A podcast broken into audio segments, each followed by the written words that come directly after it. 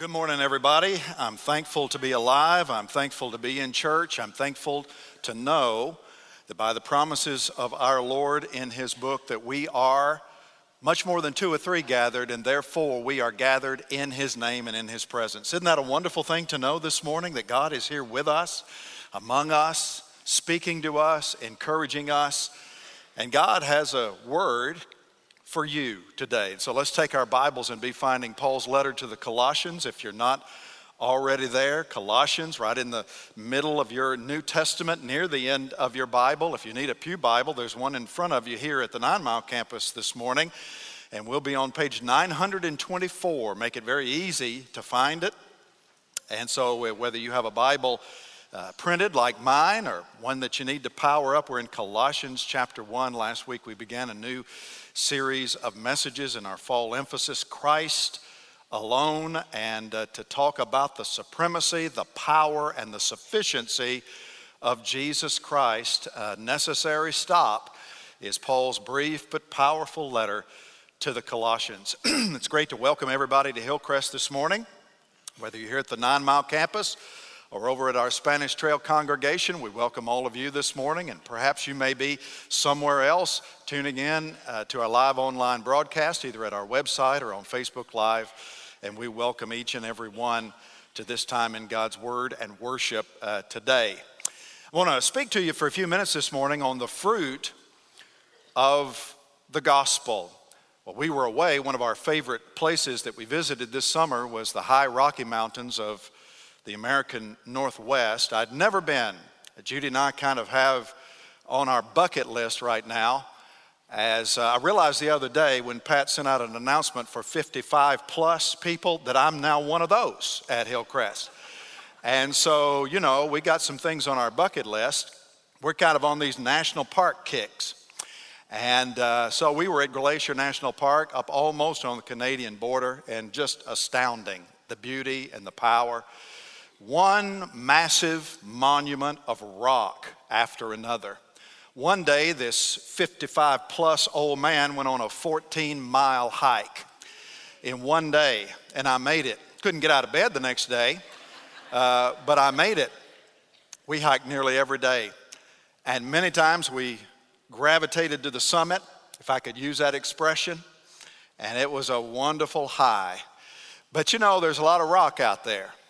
The thing that I realized that as we would walk alone amongst all this rock and barrenness, was in the midst of that, there was the beauty of incredible life floral life, grass life, beautiful fields among the barren places, animal life.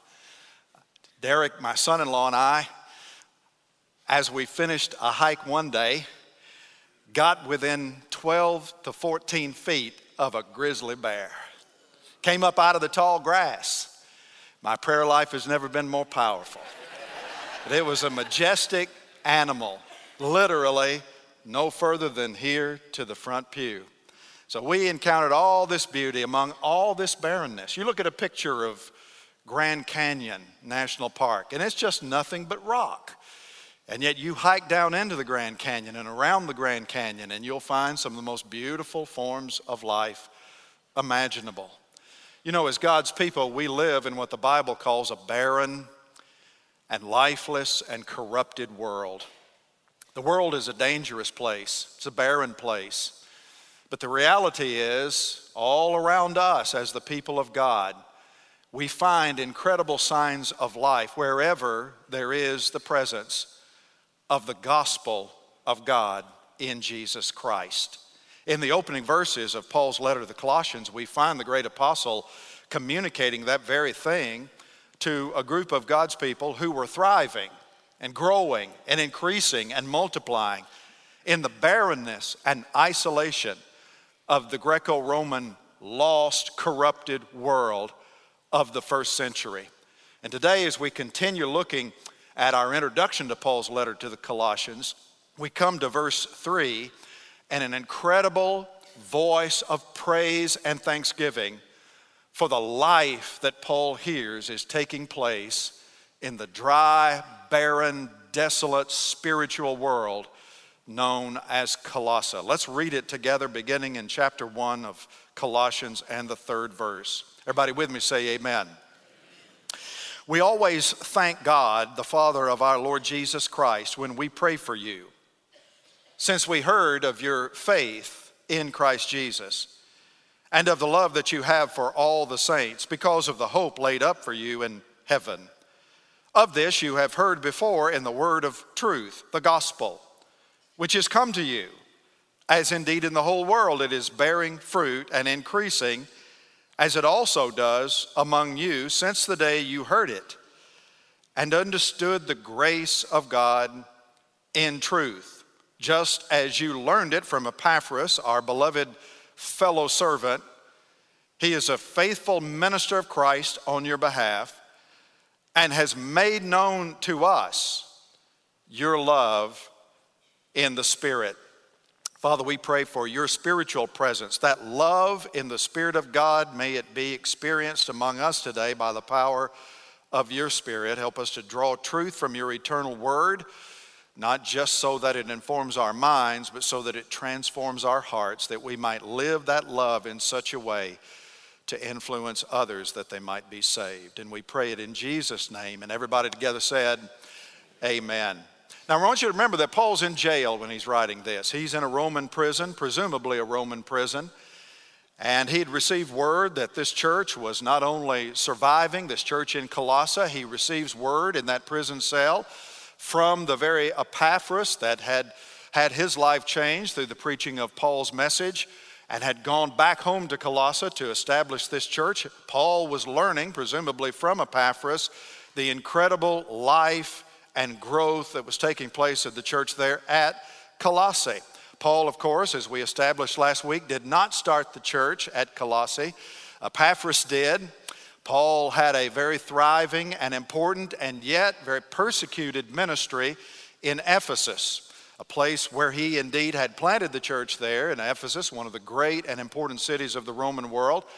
And uh, Paul had preached the gospel, staying there longer than he did any other place. He planted a church around three years or so before he then moved on in his ministry.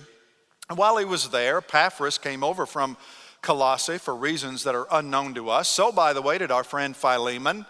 He managed to work his way at some point from his home in Colossae there to Ephesus, and both Epaphras and Philemon came under the gospel preaching of the Apostle Paul. They heard the word of God and they received the word of God, and the gospel was implanted in their life and it changed them.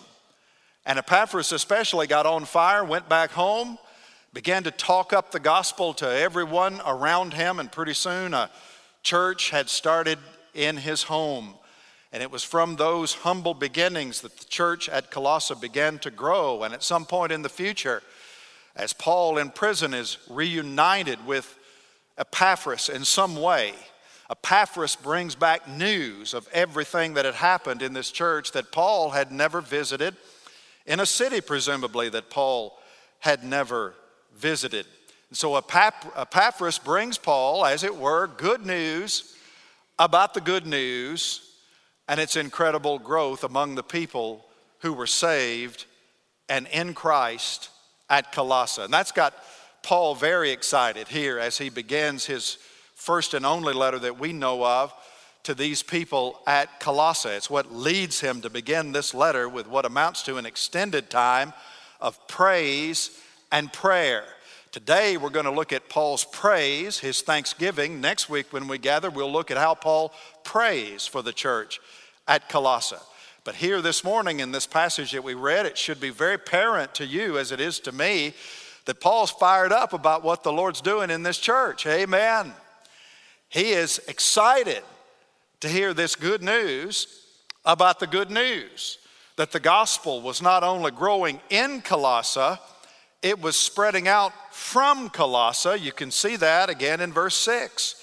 The gospel has come to you, as indeed in the whole world, it is bearing fruit and increasing, as it also does among you. So, this is a word of praise, presumably and ostensibly, about not only the power of the gospel, but about the incredible spread of the gospel, about the work of the gospel. And you all know what I mean when I talk about the gospel. That's one of those words. We talk about it a lot. I've defined it a lot over the years at Hillcrest. One of the most important of all biblical words, and yet probably uh, one of the misunderstood, most misunderstood of biblical words. We know that the word gospel means what? Say it out loud. Good news. Well, good news about what? That's where people tend to get tripped up. You know, the bottom line is can I just be very simplistic this morning? The gospel is simply good news about Jesus Christ. You want the simplest definition of the gospel? Jesus is the gospel. Somebody say amen. Now, you got to understand what that means because that encompasses. When I say Jesus is the gospel, I mean who Jesus is and what Jesus came to do and what Jesus has promised to do when he comes again, as we've sung about so powerfully this morning, and puts everything that's wrong finally and forever back to the right. All of the identity of Jesus and the work of Christ on the cross through the resurrection and his ascension and his work at the right hand of God and in his coming again to take up a throne in a recreated new heaven and a new earth, all of that is what we mean by the good news, the good news of the life and work of Jesus Christ. So the gospel is the good news that even though we're sinners, God loves us anyway, and God has demonstrated his love by acting in grace to send his only begotten Son to do a critically important work of dying in our place on the cross, shedding his blood as the payment for our sin, and God rose, raised him from the dead demonstrating his power and victory over sin. And God has drawn us through the person and work of Christ into an eternal and righteous relationship with himself forever and ever and ever that comes about simply by faith. That's basically what we mean when we talk about the good news, which is the gospel of Jesus Christ. That makes sense to everybody, or I need to go through it again? If it makes sense, say amen. All right. And it's important to remember that, by the way, because one thing the gospel is not is a simple set of rules and behavioral regulations. Everybody with me? I mean, the gospel is living truth about what God has done in the person and work of God the Son, Jesus Christ. Can I tell you what Epaphras didn't do when he got saved and went back to Colossae? He didn't try to change everybody's behavior. He didn't go back there and preach a list of ethical values. You guys do this, and God will embrace you and like you. That's not what he did. And that's important to understand because sometimes, I still believe it's true today, well intentioned churches can sometimes put the cart before the horse. And we can try to mold lost people into an image that we've made from the Bible about what a Christian can and should be as a condition not only of us accepting them, but of God accepting them. And can I say there's no good news in that? That's bad news because can't nobody do it. You can't, you can't mold an unregenerate person into the likeness of Christ by changing his or her behavior. They're dead in trespasses and sins, and dead men can't change themselves. That much I know. There is a supernatural need for resurrection in the life of somebody that's spiritually dead, and I'm just saying only the gospel can bring that about. So we make a huge mistake when we just preach values to lost people and say, just do these things, God will accept you, and our church will accept you too. That is not the gospel of Jesus Christ. The gospel is living truth about what Christ alone can do for you. What our mission is, is to preach the gospel, encourage and make an appeal for people to surrender their life to the gospel, and then surrender those people to Jesus Christ and let the Spirit of God change the necessary behavior. Amen. That's what we're supposed to be about.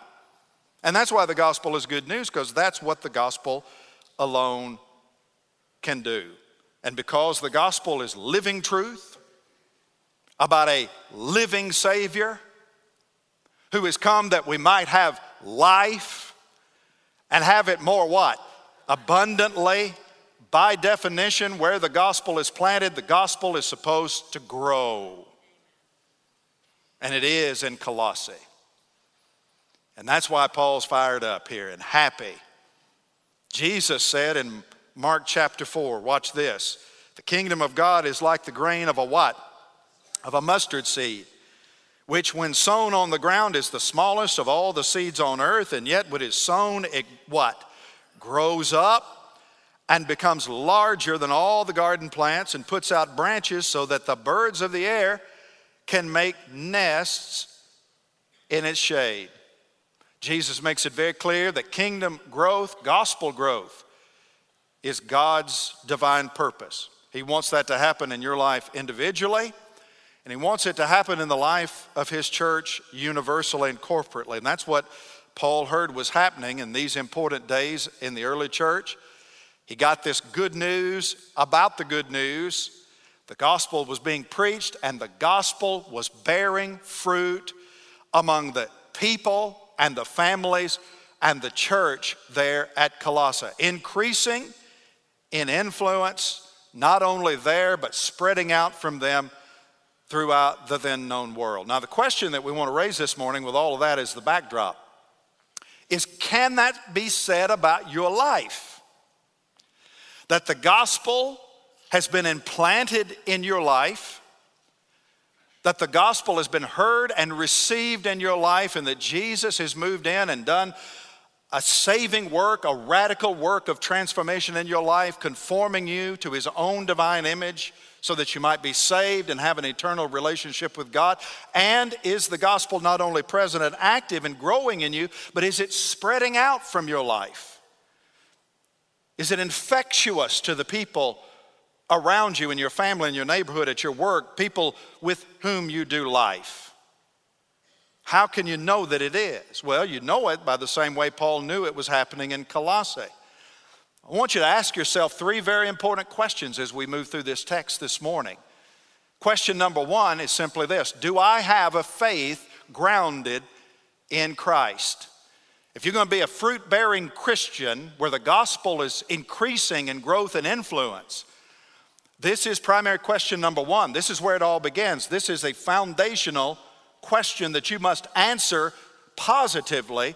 Do I have a faith that's grounded in Christ? Because faith is the foundation of any gospel effectiveness.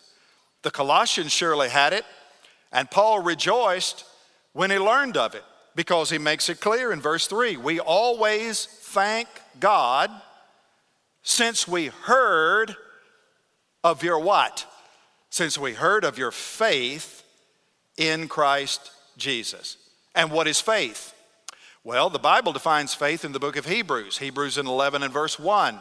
Faith is the assurance of things hoped for, the conviction of things not seen. Let's read that verse out loud together. Everybody together. Now, faith is the assurance of things hoped for, the conviction of things not seen.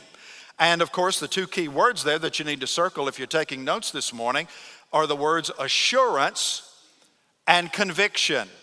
If you're using a new international version of the Bible this morning, they translate those two words sure and certain. Faith is being sure of the things that we've hoped for and certain of the things that we have not yet seen with our eyes. In other words, the certainty comes in terms of our experience that we've had with the gospel through the eyes of our heart, even though we haven't seen those things finally with our eyes. We will one day in heaven. Somebody say amen.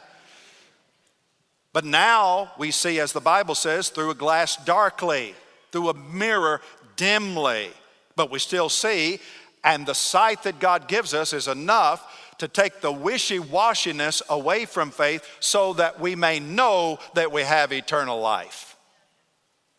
The assurance of things hoped for, the conviction of things that we have not seen.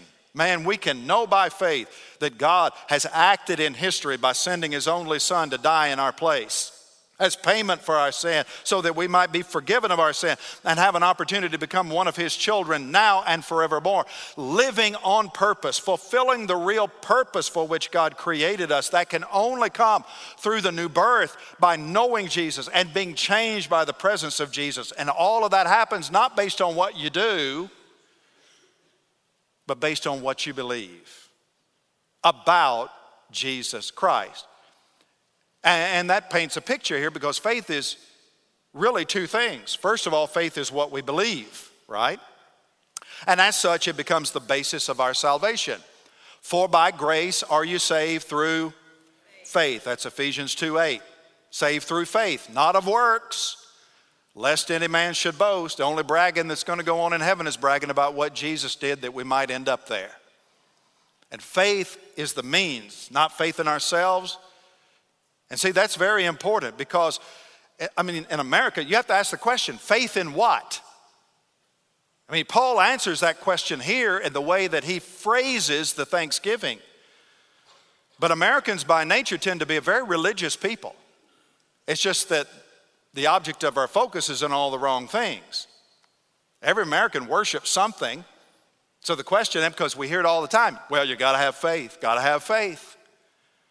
Well, faith in what? Faith in yourself? Faith in your abilities? Faith in your intellect? Faith in your creativity? Faith in your employer? Faith in the government? Oh, Lord. Faith in the markets? Faith in the portfolio? Faith in fate? You got to have faith, okay. But faith in what? I'm just saying this morning faith is only as good as the dependability of whatever it is you're putting your faith in. What is the principal object of your faith here at the corner of Nine Mile and Guidy this morning on this Lord's Day? I mean, you can have faith in an airplane, but if that thing hadn't been serviced in 20 years, it might not be a very good outcome. You may put your faith in a dental surgeon, but if that guy or gal comes in inebriated, you might leave with a very crooked smile. Faith is only as good as the dependability of the object of, in which we place our faith. Where has your faith, the faith of your life about your future, been directed? The Colossians were fruitful because their faith was targeted. Paul says, I rejoice when I have heard, or as I have heard, about your faith. Qualify it, please, in Christ Jesus. Amen. He's very clear about where the object of their faith was. It wasn't in themselves or their own abilities or anything around them. It wasn't in the Roman emperor. It wasn't in their, their uh, primary uh, commercial objective. What in any of that stuff. It was a faith in Christ Jesus. I love Colossians 3, 5, uh, uh, Proverbs rather 3, 5, and 6 because this is a statement about faith. It's one of my great life verses, many of you too. Remember it? In fact, let's just say it out loud together. Together. Trust in the Lord with all your heart and do not lean on your own understanding. In all your ways, acknowledge Him, and He will make straight your paths or He will direct your paths. That's just a statement of great faith. Because in that statement, we're reminded that faith is not only what we believe, trust in the Lord, which is what you have to do to have saving faith, but faith is also how we live. In all your ways, acknowledge Him. So that's the second dimension of faith, is what we believe. But faith is also how we live. In all your ways, acknowledge Him, and He will direct your path. The Bible says that. The just shall live by faith, shall live by faith. And so faith is both something that we possess and something that we express. The just shall live by faith. It's something that we believe and something that we do. And that's why the Colossians were bearing fruit. Because they weren't just resting on what they believed about Jesus, they were openly living it through lives of obedience to the Word of God. And that's why you should mark it down. Fruit bearing faith is always working faith. We don't work to get God to accept us. That's simply by trusting what Christ has done. But once we're saved, we're to live out our faith in ways that are open and obvious. James will say that as a complement to everything Paul teaches about being justified by faith. Faith by itself, if it does not have works, is what? It's a dead faith. It's a practically non existent faith. So you know that you've had genuine believing faith by how you live your life a life lived in obedience to the Word of God and the, uh, and the will of God. So that's just another way of saying real faith is never unemployed. There's always full employment in the kingdom of Christ. Amen.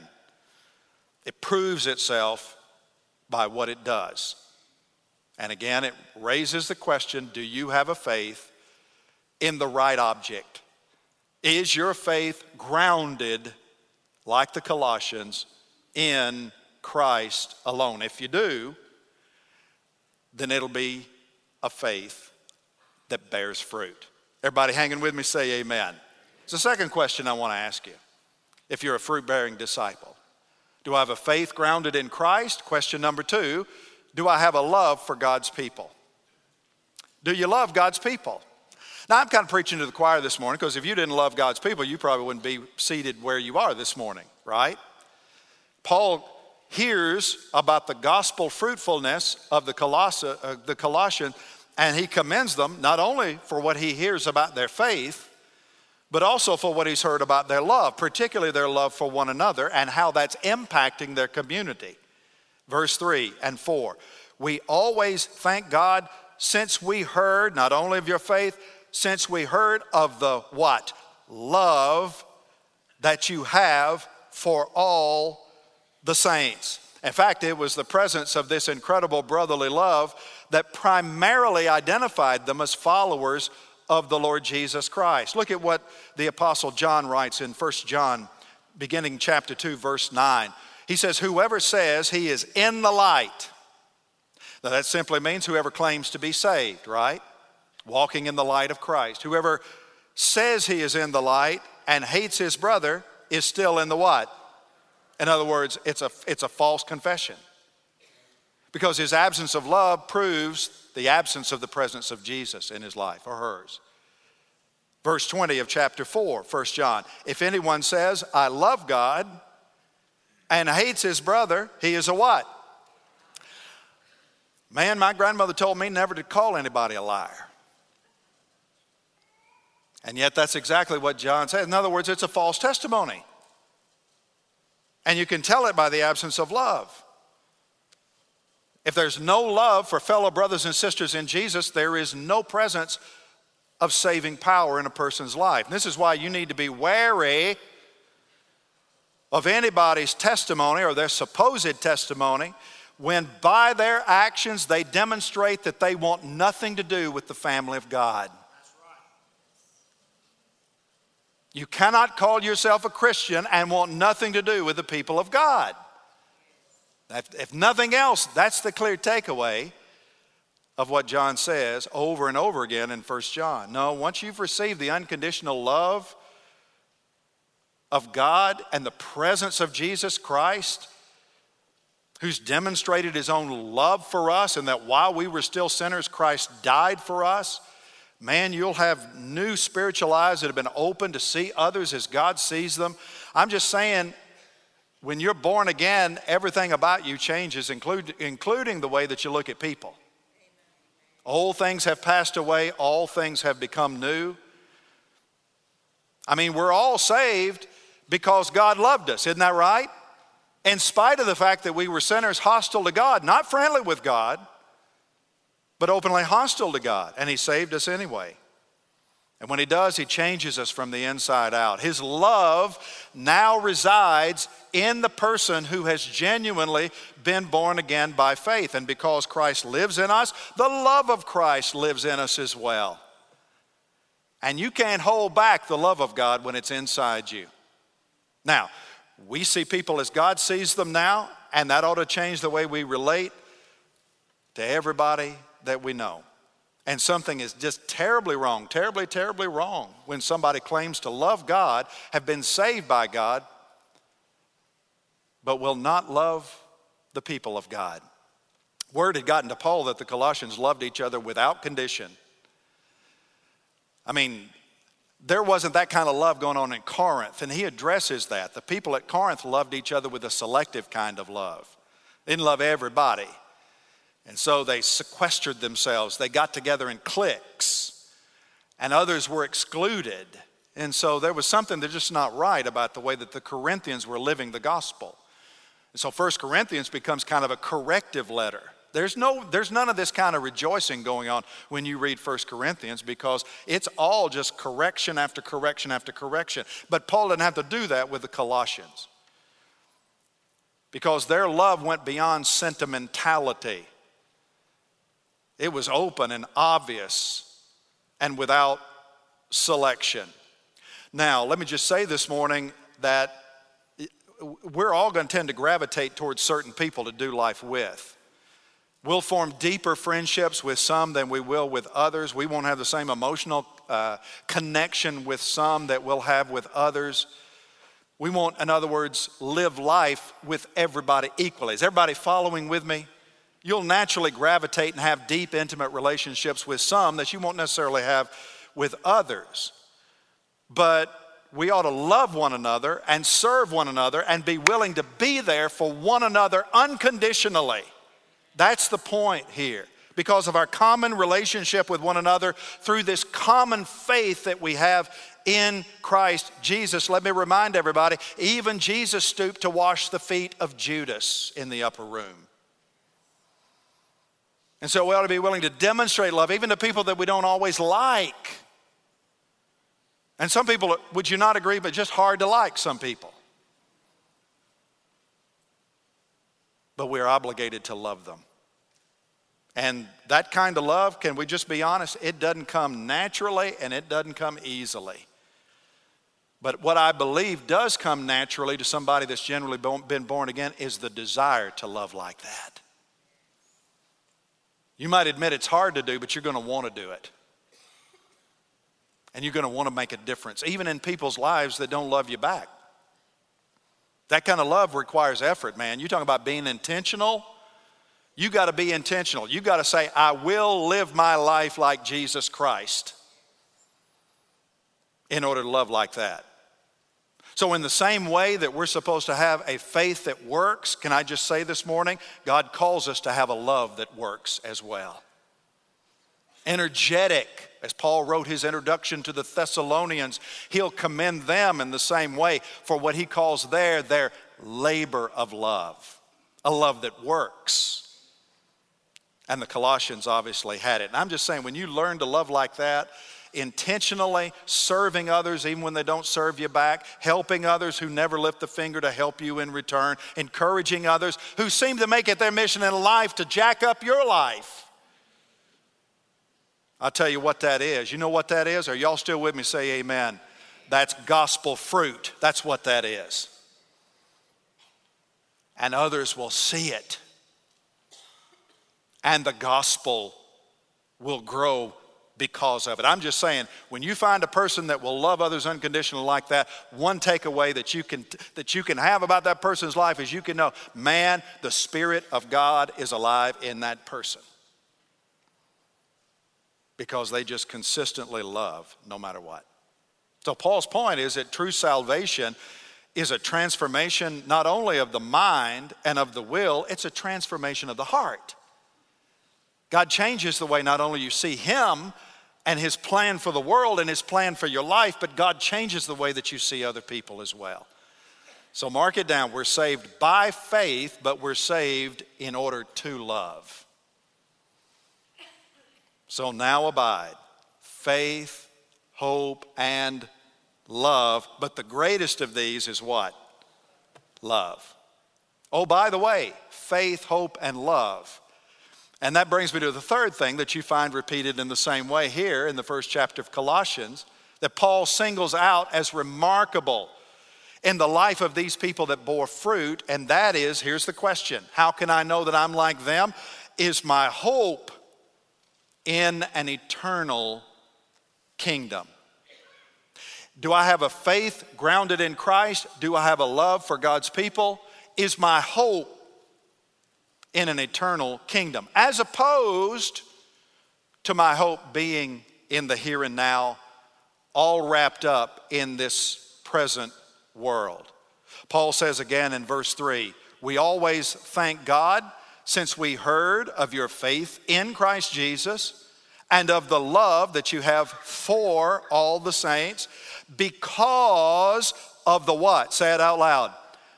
Of the hope laid up for you in heaven. Now, when you read these words properly, one of the things that you see is that hope is mentioned last because, according to the way Paul phrases it, it was their hope in this eternal kingdom, their hope in what Christ was going to do in the future that would last for all of eternity. It was that hope that formed the basis of their fruitful faith and their fruitful love there in Colossae.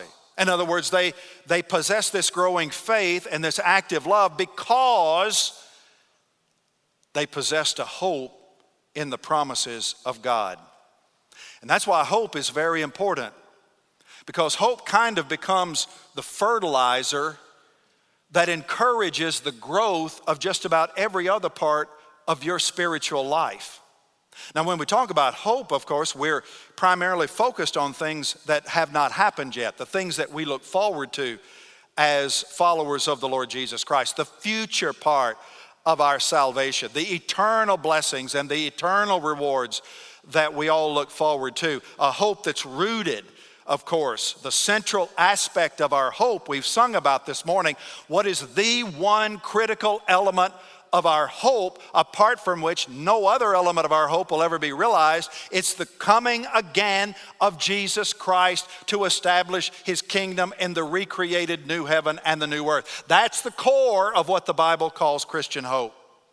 Because if that doesn't happen, nothing else happens. Christ is coming again.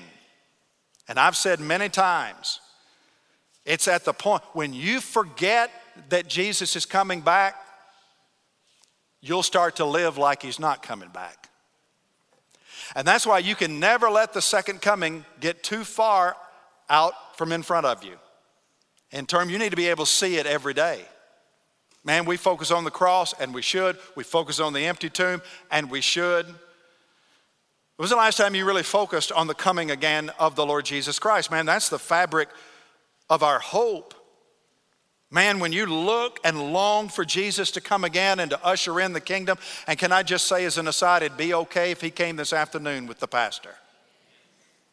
I'd be great with it.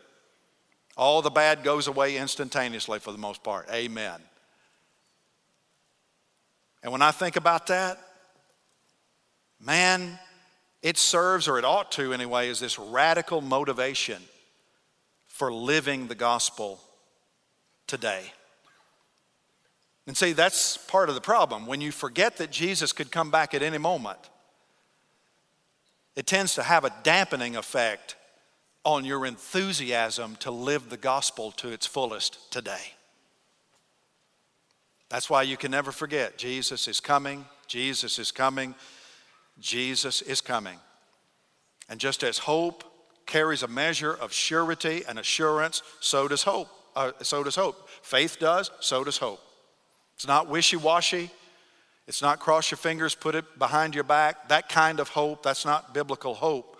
Hope is the confident expectation, not only of understanding that God has made promises regarding our future as followers of Christ, but hope is the confident expectation that, that because God is the one who's made that promise, every one of those promises will one day be realized in the coming of Jesus Christ. It's an absolute assurance. I love Philippians 1 6. I don't think it's in your notes, but I love it because it points to this very thing. Paul says, as he introduces his letter to the Philippians, I am confident of this very thing, that he who began a good work in you will carry it on to completion until the day of Jesus Christ. That, brothers and sisters, is what we mean when we talk about biblical hope. I am confident that God has the power to finish in Christ by his coming what he has begun in me through the gift of faith. This is why God's promise to finish what he's started is what the writer to the Hebrews calls in Hebrews 6 a sure, circle the word, sure and steadfast what? Anchor of the soul. And this is why the international symbol for hope is a what? It's an anchor. That's right. The heart is the symbol of love, The anchor is the symbol of hope, and by that anchor, we see something that's solid, heavy, uh, steadfast, absolutely secure. And that's important because without hope, there is no confident living. Without hope, there is no fruitful gospel impact. Because without hope, and what God has promised for all of our eternity. Without that kind of hope, the only thing that you and I are left with is the here and now. And if all we have is the here and now, we're all in a boatload of trouble. Because there's very little good about the here and now. The world's got nothing to offer practically but trouble brokenness, disease, death, division. This is why you can understand that the Apostle Paul would say in 1 Corinthians 15 if in Christ we have hope in this life only, we are of all men the most miserable. Because there's not much to hope for this side of heaven unless your hope is grounded in the kingdom of heaven.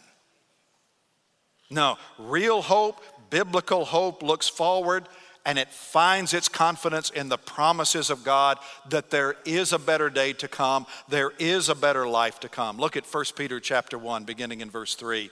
According to his great mercy, he has caused us to be born again to a living what? a living hope through the resurrection of Christ Jesus from the dead, to an inheritance that is imperishable, undefiled, unfading, kept or guarded in heaven for you. That's just quite a remarkable statement. Do you see any assurance in that verse? Anything wishy washy about that statement? Any waffling going on in that statement right there?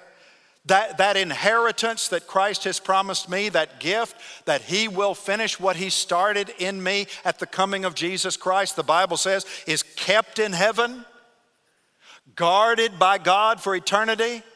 Man, what I see when I read that statement is absolute certainty that the promise of that perfect tomorrow